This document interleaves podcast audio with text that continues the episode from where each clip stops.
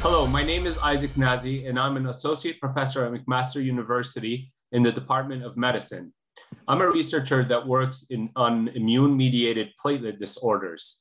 And one of the most important immune mediated platelet disorders we deal with is heparin induced thrombocytopenia. This is a condition uh, when patients undergo heparin treatment due to medical or surgical uh, reasons. These individuals sometimes will have a drop in their platelet count, which leads to a thrombotic event called heparin induced thrombocytopenia. This disease has a major overlap with another newly discovered disease called vaccine induced immune thrombotic thrombocytopenia, which are the clotting events that started happening after the adenoviral vector vaccines for COVID 19 started uh, in Europe and then proliferated around the world. The overlap between the two is that the disease looks very similar. However, in the case of vaccine induced immune thrombotic thrombocytopenia or VITT, happens after uh, vaccine uh, uh, vaccination, uh, but not in the presence of heparin. The reason this is important is because the tests that are used to detect or, or confirm these diseases are, uh, are very limited worldwide. And the reason they're very limited worldwide is because they're technically demanding and the procedures are very variable amongst the different laboratories that do conduct them. What has become apparent to the platelet immunology scientific subcommittee at the ISTH is that there is a major need in standardizing these tests so that they can inform clinicians worldwide on what is the true uh, uh, Uh, uh, diagnosis of these patients.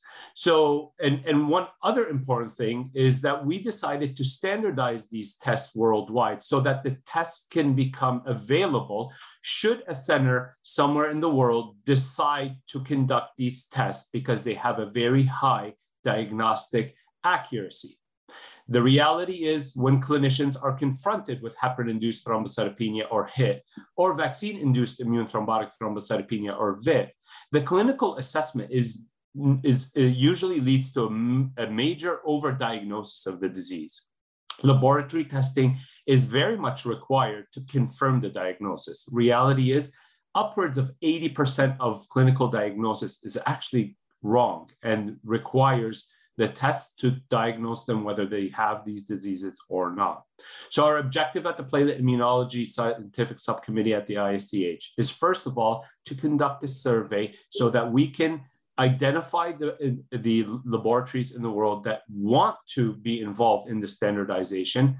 Take further attempts in standardizing them by outlining specific procedures that are required to conduct these tests accurately, and then write a manuscript that is able to outline the different tests and how they are conducted so that if your center uh, would like to uh, start conducting these tests, they will have detailed um, a, a detailed manuscript that they could follow so that they can conduct their own tests along with the help of the uh, Platelet Immunology Scientific Subcommittee at the ISTH. I thank you very much for your attention. And if you're interested in joining our working group at the Platelet Immunology Scientific Subcommittee of the ISTH, please contact us so that we can include you in these studies.